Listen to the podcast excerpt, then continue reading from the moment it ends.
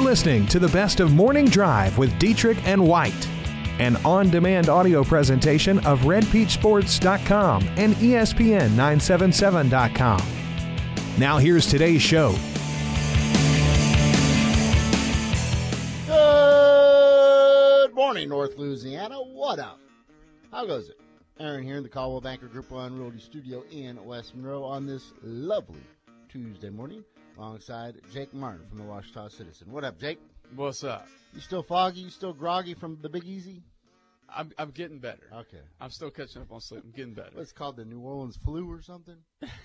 No, I just had to get get back to working out again. That was it was it was great food, but uh, when you go that long without eating and you put all that stuff in your body. John Tabor running the board for us back at the uh, Sports Talk 97.7 headquarters in Ruston. Plenty to discuss over the next two hours. Obviously, we want to hear from you on the Stuart Shelby State Farm hotline slash text line. 888-993-7762. Go to stuartshelby.com for a free quote. Before we get to the starting lineup, we always kick things off or tip things off with the headlines of the morning. Yeah, real quick, cheap plug. We put out our first tweet in feels like months. Yeah, well done. Good job. Yeah, we kind of started slacking on the social media. That's you okay. were on a roll there for a while, coming up with a poll question every day, and then all of a sudden, yeah, and You hit the approached, and you were like, well. yeah. All right, with that said, what's the poll question? today? The poll question today is, and we'll get into a much bigger, much larger discussion later on in the show because we're going to rank the SEC coaches later on. Where does Ed Orgeron rank among other SEC coaches? Hmm. Is he top four? Mm, Is he middle of the pack, five through eight? mm. Is he nine through twelve? Is he at the bottom? Got a few votes already, but uh, let us know. 888-993-7762. We want to know what you think. Where does Ed Orgeron rank among other SEC coaches? Truthfully, it just got hard to name all the coaches, to tell you the truth. it did. You got so many new ones. a lot of different changes, and of course, uh, there have been uh, 23 SEC hires in this decade. Wow. Yeah. Well, and I'll tell you too, when, when you start forming the list, the, the, That's the why it's the best uh, conference you say in, in the country because of the coaches. who, who Or says that? Saban ran everybody off. Yeah. Well, truth be told.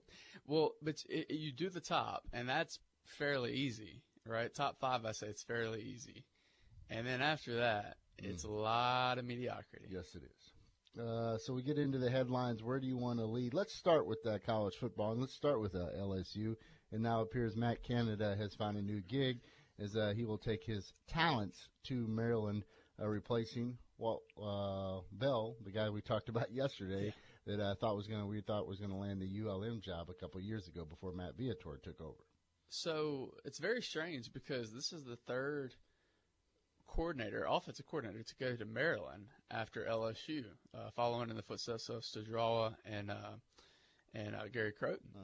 Uh, so, and those two were, were recent, you know, hires for LSU. So it's it's very interesting that that's where they these coordinators seem to go after their stint at LSU. Uh, but yeah, we'll we'll see if he can he can work things out with the head coach and maybe develop uh, some chemistry that he and Ed Orgeron could not.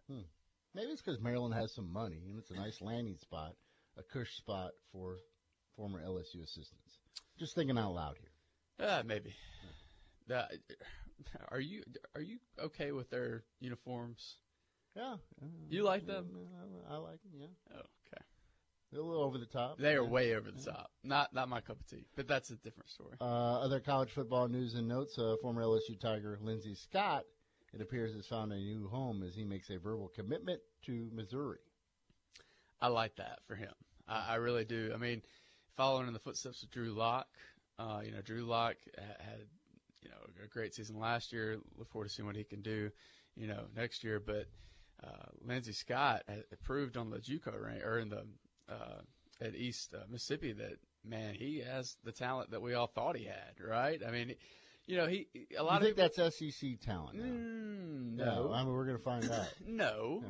but he's still. I think he's still a valuable hand, and if he becomes a starting quarterback at this at the SEC level, good Mm-hmm. for him.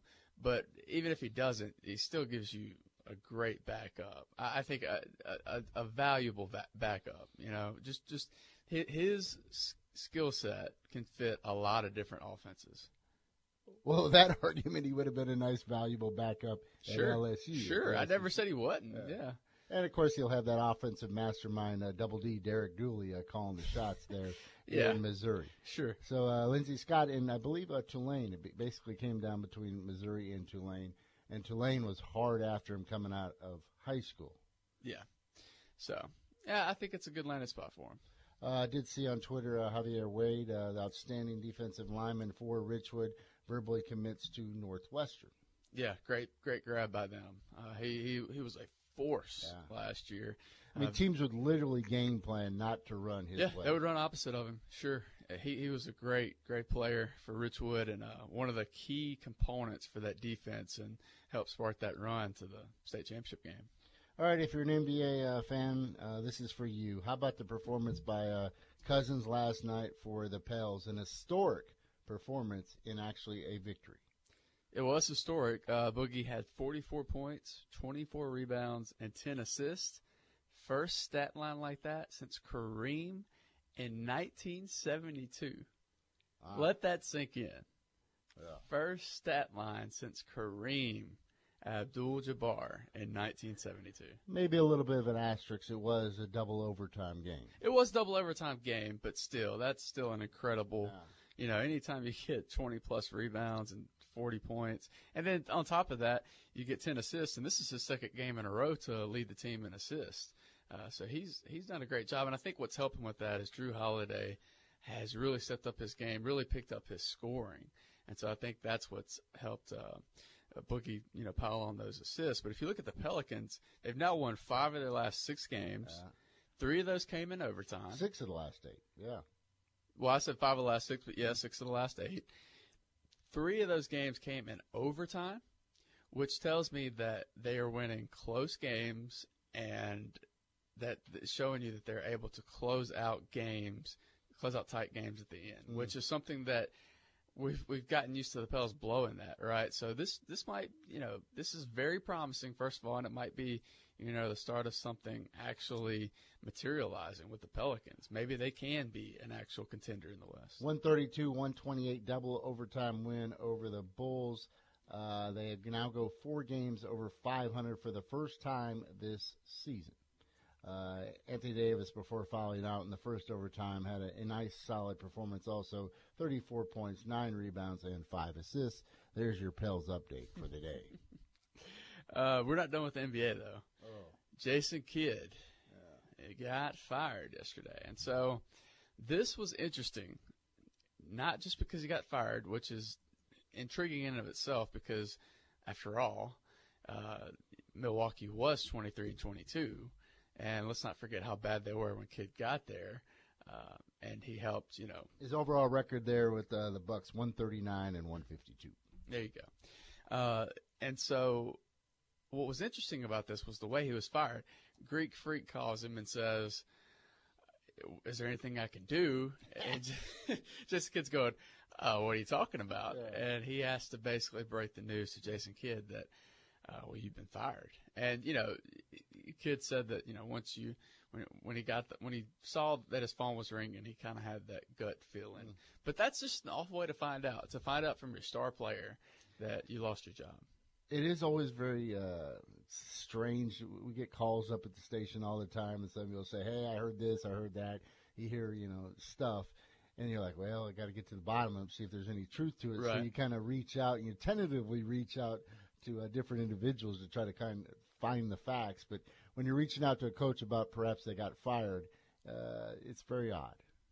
yeah, that's an awkward conversation to have. Yes. But he did show his loyalty. He was trying to go to bat for, for Jason Kidd, and I thought that was kind of cool. But anyway, that was, you know, 23 and 22. I guess you, they look at this Milwaukee team, they see the young stud and and uh, and Giannis, and believe that you know they should be much better than 23 and 22. We mentioned uh, Cousins' big night, some uh, weekly honors for uh, a Louisiana Tech player, Anthony Duruji, the outstanding freshman, was named the Conference USA Freshman of the Week. He averaged about 18 points per game uh, last week, uh, also six and a half rebounds, two blocks per game. He made the two crucial free throws on Thursday that allowed them to get the win and kind of break that losing streak. So congratulations to him, and of course we look forward to catching up with Eric Konkol for his weekly visit later today. We got a little college hoops tonight. Yeah, LSU taking on A and M, a rematch from what was LSU's. Well, I'd say their second best win of the year. Uh, the, the game where Tremont Waters hit two three pointers in the last 12 seconds to to beat A and M on the road. Talk about a roller coaster ride. Texas A and M has been on it. Uh, when LSU played them, I believe they were ranked 11th in the country mm-hmm. at the mm-hmm. time. They were feeling good about this team and where they were heading. Then they proceeded to lose five straight. They've rebounded since, uh, winning two games in a row. But you go from uh, being 11th in the country to being uh, what two and five in league play. Yeah, well, they dropped their first five conference games. They're actually coming into this game with a two-game win streak, and so they have more momentum than LSU because LSU's dropped three in a row now. So this is a, a very, very important game for LSU to to get back on track with and, and, and reestablish that momentum that was actually created when they won at Texas A&M. We got a big night of uh, high school hoops. A couple uh, marquee matchups, including Delhi versus Tensas. Natchitoches Central, the top team in 5A, yeah.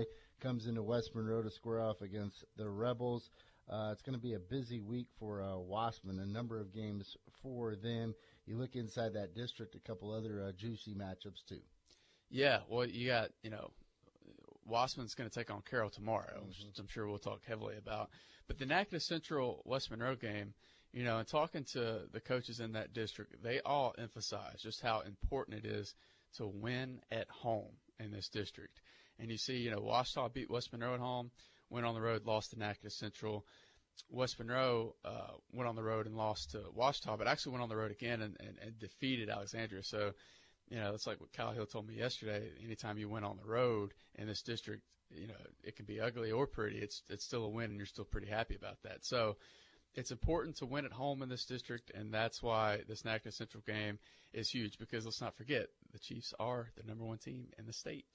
Uh, other games inside that district, uh, two, three A. You have Carroll at home versus Union, Richwood at home versus Sterlington, and as we mentioned, the big week for the Wildcats is they get Madison coming to their place tonight. Yeah, Madison tonight, Carroll tomorrow. Uh, last night there was one game on the schedule, and John Tabor was at it. Another big win for Simsboro. They continue to cruise along.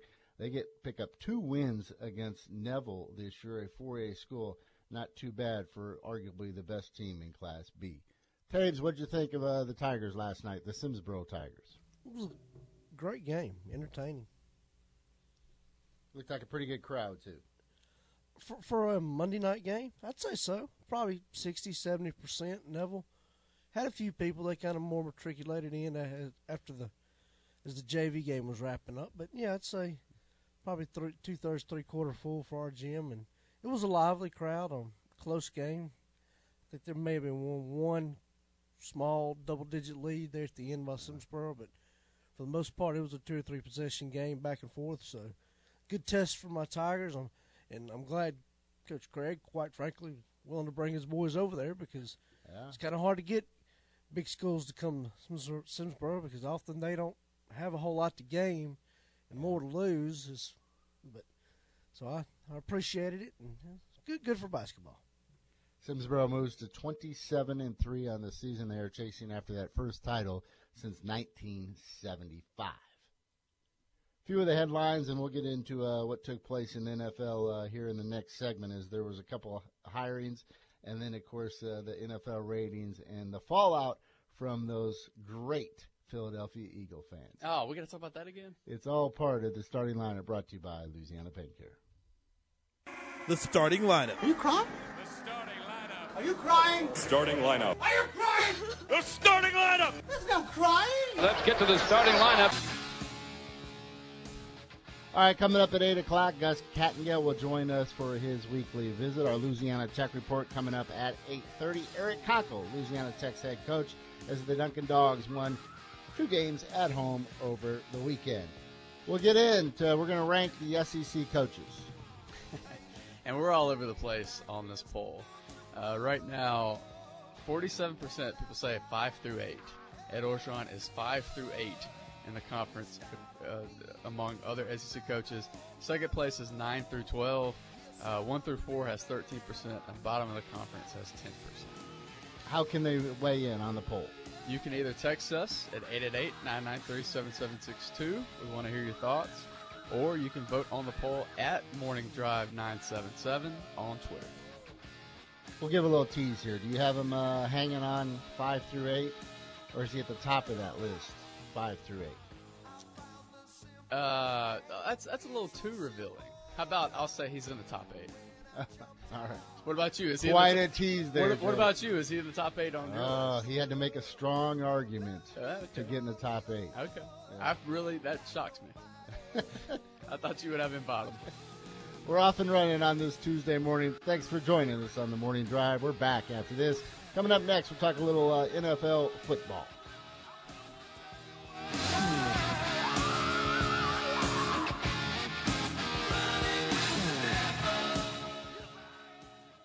The way you purchased a car in the past is changing with Ronnie Ward Toyota of Ruston.com. Shop our inventory new and used, value your trade, and apply for financing from home on your couch in the comfort of your bed.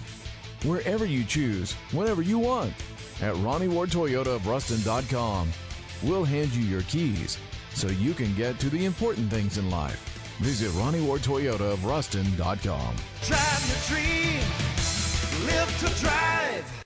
Growth, efficiency, professionalism, qualified staff. It's what all healthcare facilities are aspiring for, and that is what we do. Legacy Rehabilitation, offering physical, occupational, and speech therapy solutions for a wide variety of healthcare facilities, including acute care hospitals, inpatient rehab, long term care facilities, and outpatient therapy clinics. Whether you have staffing, management, or consulting needs, Legacy is awaiting your call. Call 318 255 5980 for more information or visit legacyrehab.net. Legacy Rehabilitation.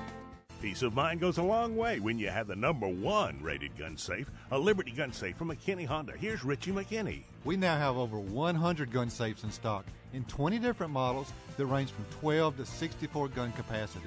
They're all fireproof, USA made, and have a lifetime warranty. And prices start at just $3.99. 12 months, same as cash financing, and delivery is available. For when the unexpected happens, McKinney's has you covered with a Liberty gun safe, your outdoor superstore, Ruston.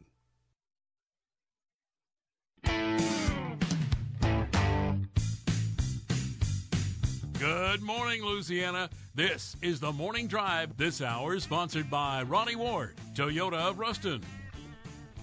All right, what storyline do you want to go to first with the uh, fallout from what we saw in the uh, conference championship games? Uh, let's just go ahead and talk about the Eagles fans because I know that's your favorite thing to talk about. Are you telling me yesterday and then on Sunday you didn't look at a number of videos and then were completely disgusted by what you witnessed from Philadelphia fans? Yeah, I, was. Uh, you know, if you look at it, just just The one that bothers me the most is a lady's walking in and she just is rolling with her phone and there's Minnesota fans in front of her. She just wanted to capture what it was like to walk into Philadelphia Stadium with those fans. And I mean, it was literally, it wasn't one or two heckling. I mean, it was literally, it appeared to be hundreds and they all, uh, they're, they're about your age, the, the millennials.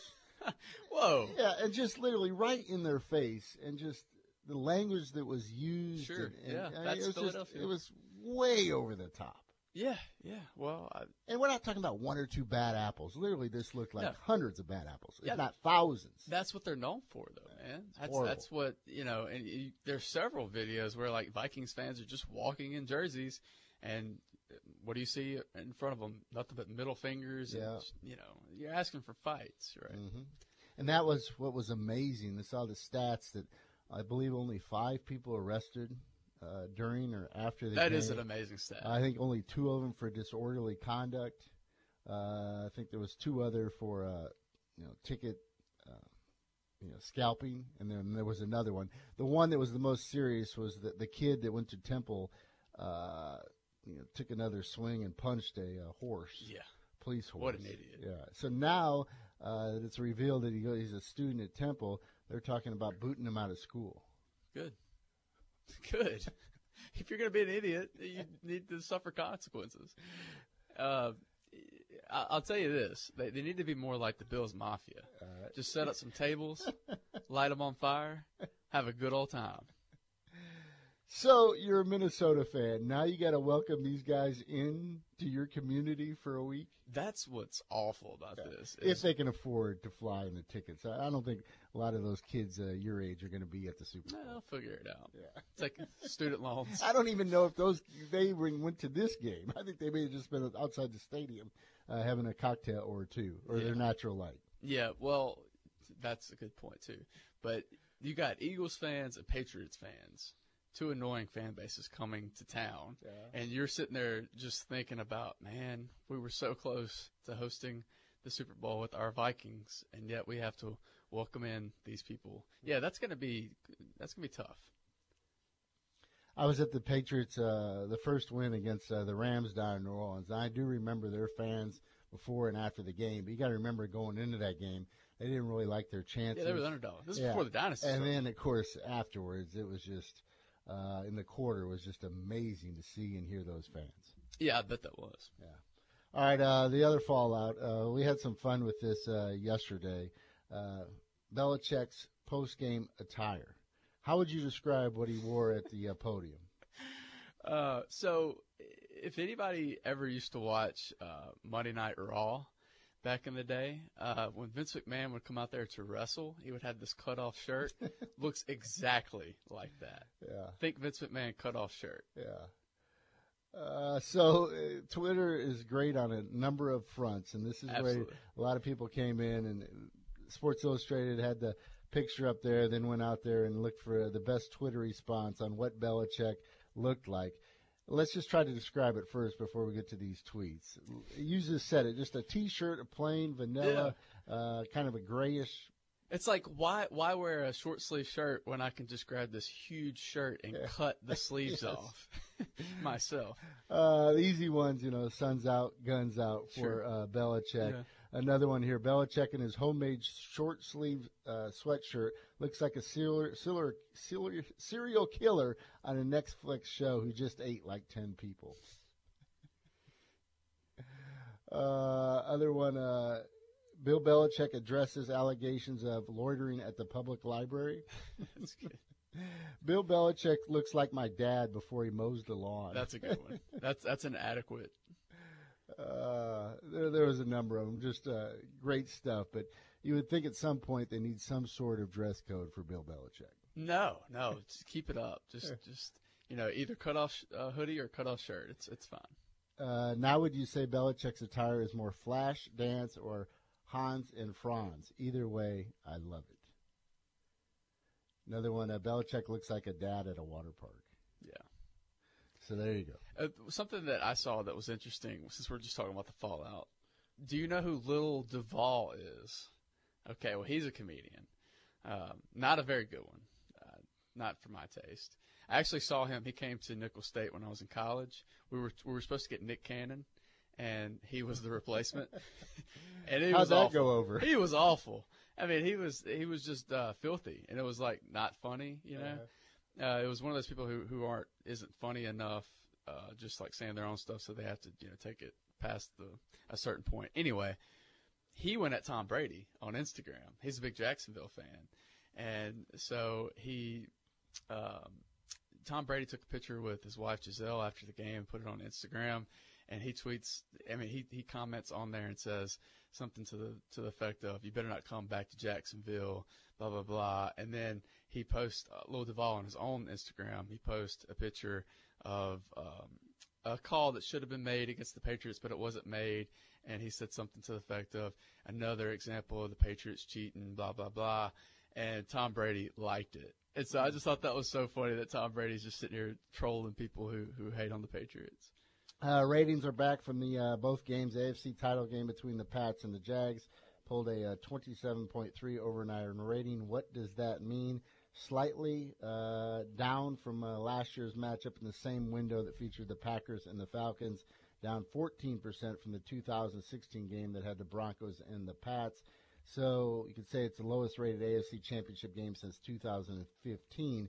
But to put that into perspective, it's still the highest rated show on television since last year's Super Bowl, topping the uh, Academy I mean, Awards. look, television ratings are dropping all around, Mm-hmm. so we, none of this surprises me.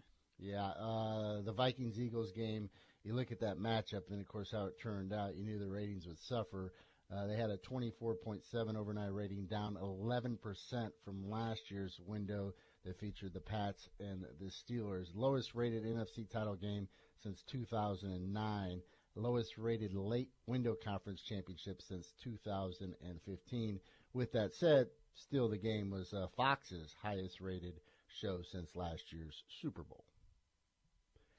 There is news also uh, Thursday night football. It is up for grabs, and uh, NBC and CBS came in with offers lower than what they had before.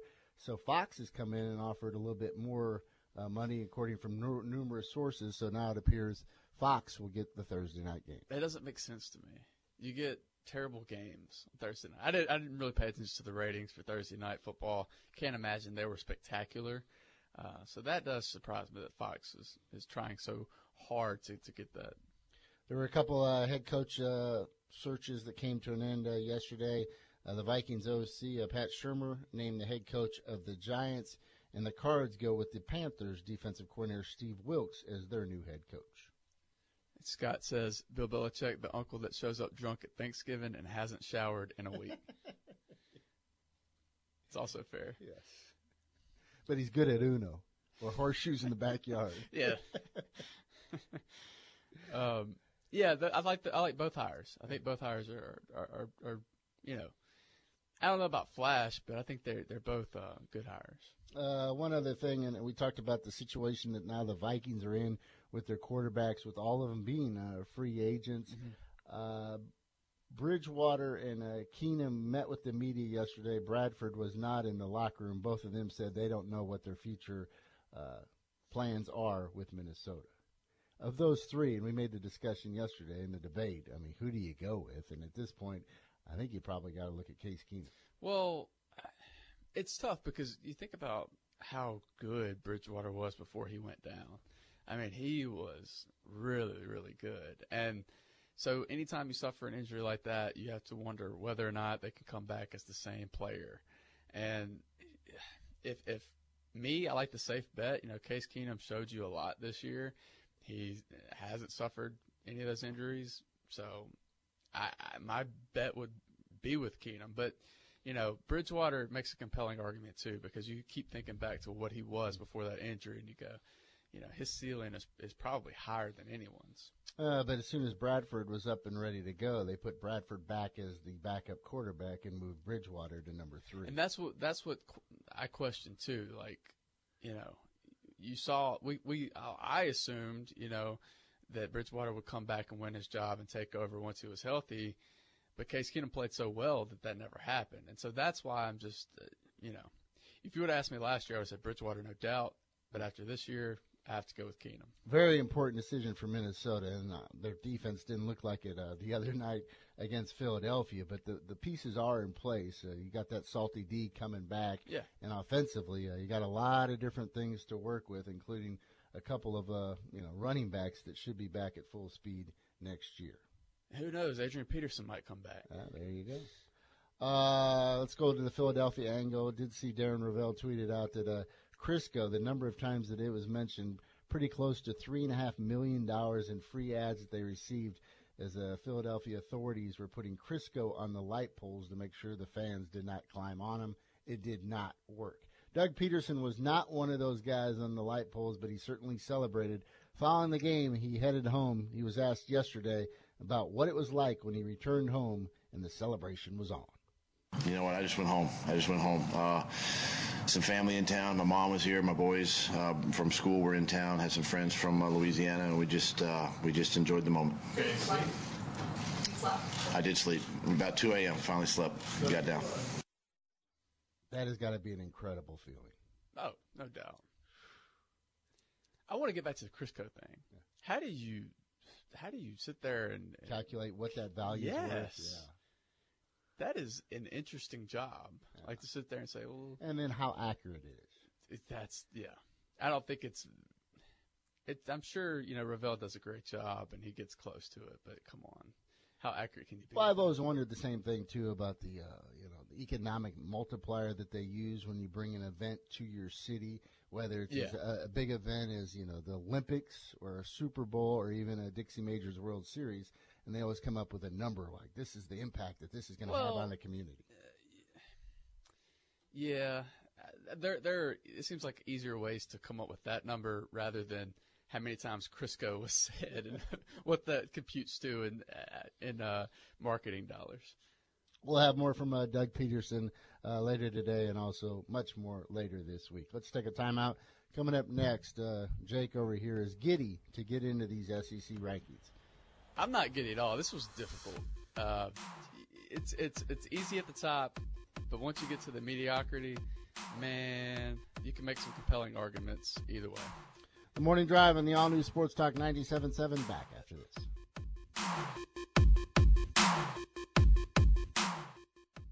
The North Louisiana Orthopedic and Sports Medicine Clinic is dedicated to helping you get back to your old self, maybe even better. Whether a sports related injury or an accident in daily life has you sidelined, let the progressive all star team of physicians, therapists, and professional staff at North Louisiana Orthopedic and Sports Medicine Clinic provide superior service and results. Visit us at monroeortho.com to schedule your appointment at one of our three locations in Ruston, West Monroe, or 1501 Louisville Avenue in Monroe. Don't get blindsided by healthcare costs. Call Vantage Health Plan today. We've teamed up with a network of local providers in order to provide better health care to our area. Vantage crushes the competition with affordable plans. Find out more information on how to join our winning team. Call Vantage Health Plan today at 1 888 823 1910 or go online to VantageHealthPlan.com. Louisiana broadcasters are looking for the best of the best. Announcing the 2018 LAB Broadcast Scholarship Program. Two $2,000 scholarships are available to Louisiana broadcasting students to help enhance or put the finishing touches on an education and career in broadcasting. For complete details, stop by this station, call 1 800 364 7260, or go to broadcasters.org to apply. Hurry! Deadline for entry is February 2nd, 2018. The Louisiana Association of Broadcasters Scholarship Program. Good for you, good for us, great for Louisiana. The way you purchased a car in the past is changing with Ronnie Ward Toyota of Ruston.com. Shop our inventory new and used, value your trade, and apply for financing from home on your couch in the comfort of your bed. Wherever you choose, whenever you want. At Ronnie Ward Toyota of Ruston.com, we'll hand you your keys so you can get to the important things in life. Visit Ronnie Ward Toyota of Ruston.com. Drive your dream. Live to drive.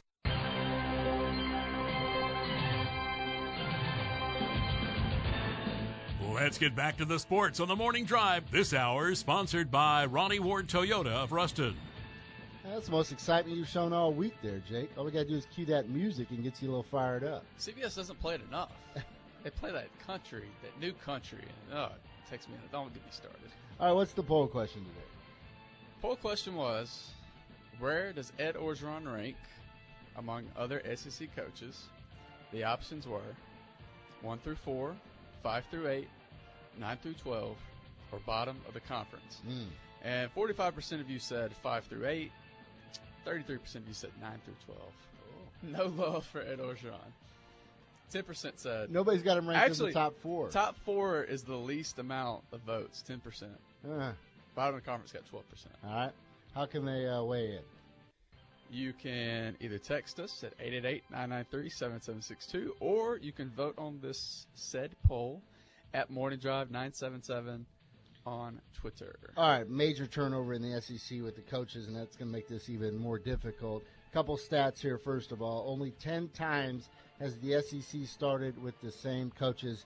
Just in this decade, there have been 23 SEC hires. Uh, a lot of that has, of course, to do with just the pressure of winning this conference and dismal performance is, and also uh, just how high now Nick Saban has set the bar for the others in this league to try to get over. Yeah, and that's why Nick Saban has to be number one. I mean, yeah. he is the There will be no date, Yeah. debate here. I was hoping you would go somewhere else so we could have a fun debate, but there, you're at least smart enough to agree with me on that one. All right. Nick Saban and his uh, six state, six national championships, number one, without a doubt. Without a doubt. All right, now this is where it gets a little dicey. We go to number two. Uh, do you want to go first? Yeah, because I think we might disagree. Okay. Kirby Smart. Mm. All right. What has Kirby do- Smart done? He just took his team to the championship. Mhm. Had an eight and five year, and followed it up with what you saw this season. Yeah. Um, and not only that, but he's building the foundation. Right. You look at the way his team plays. His team is playing like Alabama. Okay. Play great offensive line play, great defense, and great running backs. And then you look at the recruits he's getting. Yeah. Georgia's here to stay. This isn't just like a a, a crazy run like Will Muschamp had at, at Florida early on. Remember, he went like 11 and two, and then fell off. That's not going to happen with Kirby Smart in Georgia. Kirby Smart is building something special at Georgia. I think Kirby Smart is on the rise, and I like him at number two. I would take him if I had my pick for coach. I would take him. If, if Nick Saban was off the board, I'd take him over everybody else. Mm. I've got him at number four. Woo! Yeah. I know you got number You two. still have to go with the guys that have already won it, don't you? Don't you have to? Yeah. I mean, you look at Fisher, and uh, this past year, Obviously it was a horrible year for Florida State. But, I mean, you're looking at a guy that uh, 83 and 23 overall, five and two in bowl games. He's got a national championship as a head coach, also as an assistant. Just because he has one bad year, and because you're ticked off that he's getting $75 million over the course of the 10 years, and the Aggies made a, made a bad business move that he doesn't deserve to be number two. Can I can I say something? He's about not a one year wonder. He's not a one year wonder. He, with Jim, Jimbo Fisher, aside from the playing style, is a, really similar to Les Miles. I made this argument years ago. The fact that he's going to always do great in recruiting. He's going to always have really really talented teams, NFL talent all around. But but they lose games because of discipline.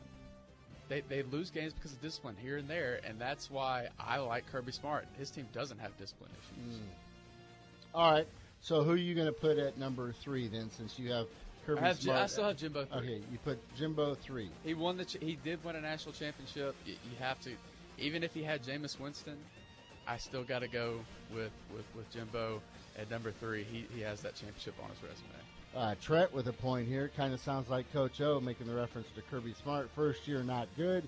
Uh, yeah, and then year two, Georgia fans were going nuts after Kirby's first season. They barely beat Nicholls State. Cardinals. Take it easy on Coach O. Andy Insminger. Trent always comes to the defense. Trent loves always- him some Coach Yes, O. yes, he does. Number one Orgeron fan is Trent. Trent's probably got Orgeron as the second best coach in the SEC. please, please say that's not so. All right, uh, so we got uh, who we going number three then? What about Gus Malzahn? Where are you going to put him at? You went? Malzahn at three. Uh, yes, I did. I got him Same, five. same principles as I used for Jimbo Fisher above Kirby Smart. What has he won? Year in and year out, where's Gus Malzahn been? Depends on what year you're talking about. no, Malzahn's a, uh, Malzahn takes a lot of flack. And he already beat Saban. He has beaten Saban, uh, but I go I go Dan Mullen at four. I go Dan Mullen and then I go Malzahn. Ooh. Malzahn had the Auburn resources. Okay, he had the Auburn resources, and yes, that he does have to battle Alabama in recruiting, and I, and I understand how difficult that is in state. But I go Mullen because look at what he's done, what he did with Mississippi State. Mississippi State was number one in the country. Okay, just a few short years ago. Mississippi State was having a good year and really should have beat Ole Miss, but then Nick Fitzgerald gets hurt and you know, craziness ensues. But I still, you know, tip my cap to Dan, Dan Mullen. I think I'll, I'll tell you this right here, right now. I think Dan Mullen at Florida is going to do more than Jimbo Fisher at Texas A&M. Hmm. Write I that down. that, yeah. Write that down. Yeah, huh. And that's why I have him number four. And I, I thought about putting him three, honestly. Wow. But I couldn't because Jimbo has that championship. Yeah. It's going to be exciting times down in Florida. I got uh, Dan Mullen coming in at number five. At number six, and this is kind of where we get to the point Uh-huh. where you're like, oh. Yep, yep, yep. Ooh. Who you got? E. Who you got at six? Uh, I'm going to go with uh, Will Muschamp. Not, I don't feel very good about it. I put, Uh, 15 and 11 overall at South Carolina. yeah. I, I don't. I can't hit on it too bad. He he failed at Florida though. Yeah. He failed at Florida. The te- the program regressed. Okay, and they had NFL talent. You look at that defensive talent; they had NFL talent. The reason why I'm not mad at you for that is because of what he's done at South Carolina. I keep going back to his first year where they he lost Skai Moore. He lost their best player. And whenever I saw that, I completely wrote them off. I said, "Well, you know, Muschamp's whole thing is his defense, and now he loses Skai Moore. There's no way South Carolina's going to compete, and they did. And then they had this great season uh, to follow suit. So I, I'm not mad at you for that. Who I put at number six though was Ed Orgeron. What a reach! This is why I Yeah. put him over. I put him over uh, Muschamp because Orgeron saved two seasons as an interim. USC, LSU. This past year, I know things soured when they lost to Notre Notre Dame in the bowl game, and everything with Matt Canada. But before that, after the Troy loss, everything got back on track. He beat Auburn, who who, who would go on to beat Alabama and Georgia. He beat Florida at Florida. You could say, well, Florida wasn't very good. You say that about the whole back half of the schedule. Jake, I believe if he would have beat Notre Dame, you probably would have had him in the top three. No, I wouldn't have. I would have. I would have still had him there. I would still had him at six, but I would take him over Muschamp. And you could say, you know, Orgeron failed at, at Ole Miss. I get it, but that was a lot. That was over a decade ago. Muschamp recently failed at Florida, and is on his second tenure with South Carolina, and he's done a good job. I, I admit that, and that's why I have Muschamp at seven. But I give Orgeron. I give Orgeron six because of what he did as interims and because of this past season. I thought it was a it was a good season for LSU, considering the offensive line depth that he did have. I mean, entering the season, you think about what they missed on the offensive line. Thought he did a good job. You're shaking your head at me. I mean, it's hard for me to defend Will Muschamp, but he, he does have a national championship ring as uh, an assistant coach. Oh, are we doing that now? And you know, I agree with what Well, he did at Florida. coach. His This overall right, yeah, overall he's 43 and 32 overall. It ain't it ain't great. And as we said, this is where it gets kind of tough at number six. But I think you're stretching to put Orgeron at number six, considering. Who who else? You you ha- who do you have at seven? Well, you know who I got at seven. Oh my God! No, you don't. There's no way you do. Yes. There's no way. Chad Morris comes in at number Oh, seven from Arkansas. my goodness. As the seventh best coach in the SEC. What he did at Clemson. That uh, is a an off- he was one of the offensive assistant coach of the year. He goes to SMU and takes that dumpster fire, and then you know produces a winning season in year number three. And now he'll move on to Arkansas, and he is a better coach than Ed Orgeron. Chad Morris at number 7 Uh, Aaron, let's just, okay. Let's just simplify this to Orgeron versus Morris. What has Morris? This is this is all a projection. This is all you saying that he will be successful. I'm talking about today. Head coaches today. All right, well, let's just go, and you're going to say, well, it's the high school ranks. But he has been a head coach a lot longer than Ed Orgeron ever dreamed of. And what he did it not only at one program, but literally at four or five different programs inside the state of Texas. I mean, you can I'm just sorry. discount. Are we talking about high school? well, you could or discount. Well, we could count. We could talk about Doug Pederson at Calvary and what he did there. Now he's coaching in the Super Bowl. I'm just saying, don't discount what he did at the high school level in Texas, and then of course what he's done in the college ranks, whether it was at Tulsa or then moving over to Clemson. Everybody just glosses over. Well, you know, he, he was at Clemson. He just did whatever Dabo said. So he had a losing record. He was at SMU. Who wouldn't have had a losing record at SMU? Aaron, You'd put Ed Orgeron at SMU, they may win two games. I have a little more faith in Orgeron than that. Right. Okay, but let me tell you this: I'm not discounting what he did on the high school level. That's great. But I don't. I also don't think you can factor that into this conversation because high school and college are so different. Yeah, I understand. How is he going? Ed Orgeron is a proven recruiter, and we, we look at Chad Morris and we go, he should be successful because of his ties in Texas. Mm-hmm. But it's not proven yet. Ed Orgeron has proven to be a closer, one of the best recruiters in the country. Mm-hmm. I think at SMU they had uh, three or four players on the entire roster that were from the state of Texas. How that happens with June Jones, I don't know. He takes over the entire roster is full of Texas kids. I think we saw what that did on the field. Yeah. And you got Chavis as, as defense coordinator. Yeah, well, no, that was the one thing that is a little alarming, a little concerning. Uh, maybe it's just a little bit of a hiccup at Texas A&M. We've got we got a lot of texts here about this. Uh, Hogan says you are the man, Aaron. Yeah, Go thank you, Yeah. Uh, Aaron says we'll see what you say in two years. The next Kirby, that's a stretch. This is is it a coincidence that this came from somebody named Aaron? Greg says I'm with you, Jake. Aaron has been smoking those Mexican cigarettes. should, we take a time out and then reveal the rest of our Yeah, list? yeah, I need some time to process. Well, you need to just did. rethink a lot of different things where you have uh, Orgeron and, of course, Kirby Smart. Chad Morris. Uh, you can weigh in on the poll. You can either uh, find us on Twitter. That is at Morning Drive 977. Please, everyone text in and tell Aaron just how idiotic he sounds putting Chad Morris over at Orgeron. Or you can hit us up on the Stuart Shelby State Farm hotline slash text line 888-993-7762. We're back after this.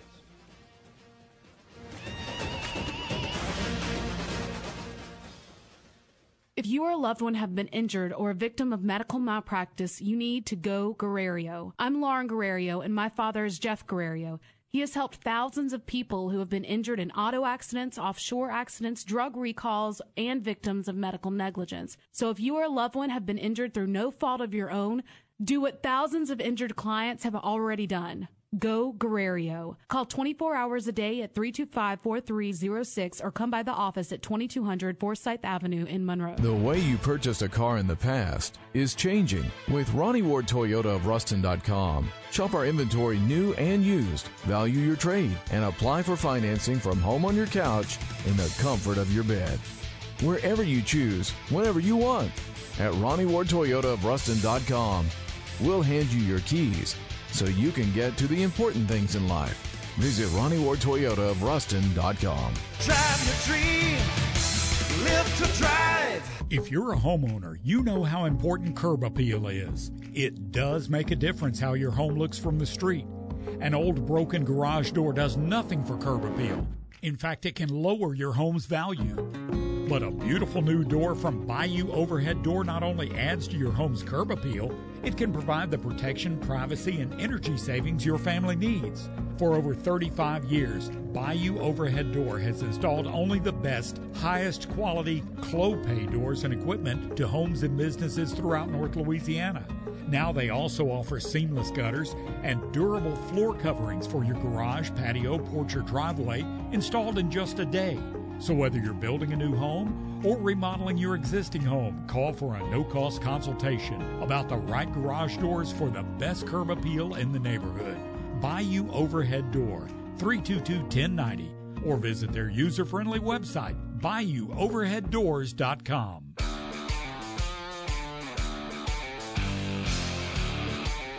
Local Sports Talk is on the air on the Morning Drive. This hour is sponsored by Ronnie Ward, Toyota of Ruston. Uh, good text. You got some Uh, good go text read coming it. in. Uh, you, you can read it. it's it's about you. You should read it. Uh, Aaron has uh, trouble uh, telling the difference between his head from his. so it's not surprising listening to his picks. Don't put your name on it, though. Come on. Yeah, you got to Yeah, put your you name gotta own it. one. Yeah.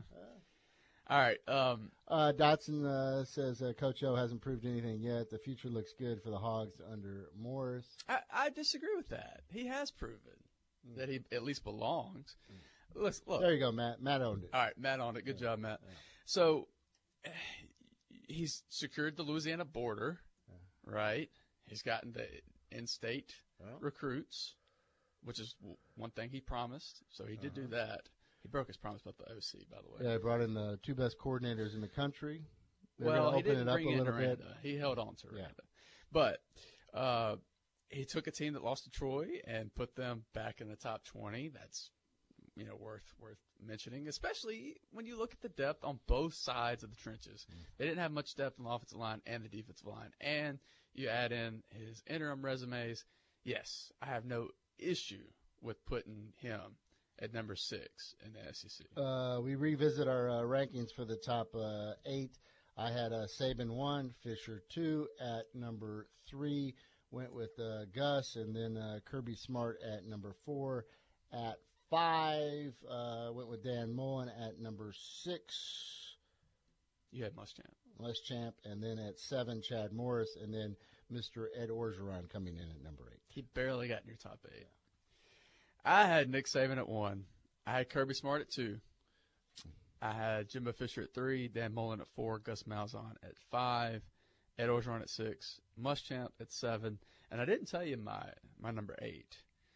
This is so you have so many new coaches, you have to take a gamble. You have to uh, kind of look at these and, and project who's going to have the most success. Guess who I put? Joe Moorhead Mm. Over your boy Chad Morris. Wow. I like I like Moorhead a lot. Uh, before we get to number nine through 14, got a couple of them here. Randy directed at you, I think, calling you a sunshine pumper. Yes. Uh, Shane C says, uh, did he interview, did he interview Sno- Snoop this morning? Uh, Doug, go ahead and put Chad Morris over Saban with that far-fetched statement saying Chad is better than Orgeron. Uh, those are two completely different things, Doug. But I, I see where you're going with that. Um, and I'm not a sunshine pumper. I'm just stating the facts. What, what did what did he do this year? What what has Chad Morris done? I, he, he he did a good job at SMU. His last year, I mean, he he he took a dumpster fire and he made it somewhat relevant again. And I don't know. I just you can't sit here and talk about all of his accomplishments at the high school level and act like that that has some sort of merit in this debate. It's two different games. I, yeah, is he a great coach? Absolutely. Is he going to have success at Arkansas? I believe so. I believe that offense will soar with Morris. I'm still not convinced the defense will stop anybody. But yeah, but you were the first one when uh, the chief John Chavis was at LSU. You were probably praising his efforts and saying, "Man, what a great defensive coordinator LSU has." he, he was good at LSU. What happened? Hmm. He went to A and M, and what happened? Well, that was someone. Okay, was Morris going to be different? Mm-hmm. We'll see. We- We don't know. Uh, so we get into this, and now we go nine through fourteen, and then now it gets a little difficult. Uh, number of new coaches in this, and you want to look at perhaps uh, some of the new guys having success early on at their new schools. How about this stat? Uh, Ten SEC coaches have won at least five more games than the previous head coach in their first year. So there has been a time when you come in and you can make an immediate impact, and of course uh, make a difference right from the get go. So, I, I, real quick, I want to read these texts because we're getting a lot of them. Chris Perthrow says, I'm a Hawks fan, and I'm not impressed at all about what coach has done so far. Uh, Shane C says, No, I agree with you. I don't think Chad is better. And Aaron says, If LSU had any of Arkansas's last four quarterbacks, they'd have national championships. Why can't they get quarterbacks? And Georgia has so many, they're transferring out. Yeah. It's a million dollar question. It is. We'll, we'll ask that forever. All right. Uh, so at number nine, you had uh, Chad Morris, correct? Number nine, Chad Morris. All right. Uh, you look at this list. I mean, oof. Now it gets tough. yeah. I got I'm making a list, 10. and then I don't even put Barry Odom on there. and what Missouri did this past year, It's tough because, oh man, I got Mark Stoops at ten. I, I Mark I, Stoops, uh, what he has done in Kentucky. You look at his overall record. You know, some are going to scoff at it, 26 and 36. But I mean, it is with the Wildcats, and uh, they have made strides. here they made strides, eh, but they underachieved this year. I thought this year was going to be the year they took a next step and actually competed uh, a little bit more, and they just didn't. Uh, he still has Kentucky knocking, and that's why I have him at ten. But I'm not. You know, you're you're you're really looking at these coaches and going, it could go a lot of different ways. But I have him at ten. Who do you have at ten? Uh, well, I just got a bunch of chicken scratches here once I got past number nine. But I was amazed that you had Moorhead ranked so high because he did some great things at Penn State with that offense. I'm projecting, Yeah, uh, but like you're projecting with Morris. What what what, is, what are his ties to the SEC and his knowledge and his experience? And I know some will say, well, what about Chad Morris and the experience he has in the SEC? But it's a projection. You have to take a risk sooner or later um, with these new coaches, and I think Dan Mullen left him more than what Chad Morris got at Arkansas. That's my projection. I think he'll have a better year at Mississippi State than Chad Morris will. Now, will Chad Morris be the better coach in the long run? Maybe, but we're talking about today. Mm. Then you got a guy like Derek Mason there at Vandy, and then I got him at 11. Right. And the reason why, you know, if we would have did this list last year before the season started, he would have probably cracked the top eight. I mean, he had the program moving. And then you think about this year, uh, he had them moving again, and they ran into Bama, and Bama crushed them. And then they go one and seven in the conference. It's the biggest head scratcher seeing what what happened to Vanderbilt. I mean, at least with Vanderbilt with Derek Mason involved, you thought they're gonna have great defense at the very least, and they didn't even really have that this year. So I got him at 11, and then you know Pruitt, uh, Jeremy Pruitt, now at Tennessee. put Their, their first head. choice. no, I got him at 13. Yeah. and I got Matt Luke at 14. Yeah, Matt Luke is the one. You're like, well, and then the, the the hand that he was dealt, and you know, he knows what he's getting into. Yeah, it's But a, it's a good move for Ole Miss just because of the predicament you're in, and he's an Ole Miss guy, so might as well you know give it to him. He's going to have a lot of passion about that job. You don't have to worry about him leaving or anything. So I, I, don't see any issue with them making the hire, but if you're comparing him to other coaches, I think he has to be bottom of the conference. All right, this is what I take away from this uh, little debate. Uh, once again, you are in love with Ed Orgeron. How, how Uh, do you take a, that number number two, Kirby Smart, with your projections because you know how well they've recruited and what they've done Yes. with their quarterback play. Just look at but it. you still put him ahead of other guys that have certainly done it longer and have done better. Yeah, but I just look at you know, and then we have proof. It's not like a just a projection. We have proof. We saw what Georgia did this year. They had a phenomenal season, and this is still the beginning. This is still the beginning for him. I, I you look at these recruits that he's bringing in. You look at the style of play that they're playing. They play physical football, and they're going to add you know these great athletes that they're getting to that. Yeah, how can you not put Kirby? I, I would want Kirby Smart over anyone else aside from Nick Saban. Hmm. If I had my pick, and that's the way I did this list, if I had to make a draft, if So if these 14 coaches are standing on the schoolyard and you get an opportunity to pick your coaches, Kirby, ah, uh, of course that's Saban's already gone, so Kirby, and then uh, honestly, it would be awesome if they're standing out there because Orgeron would be in the corner pouting. I would get him six. no, and honestly, I would I would I would be tempted to take Mullen over Fisher. Yeah. I would be tempted.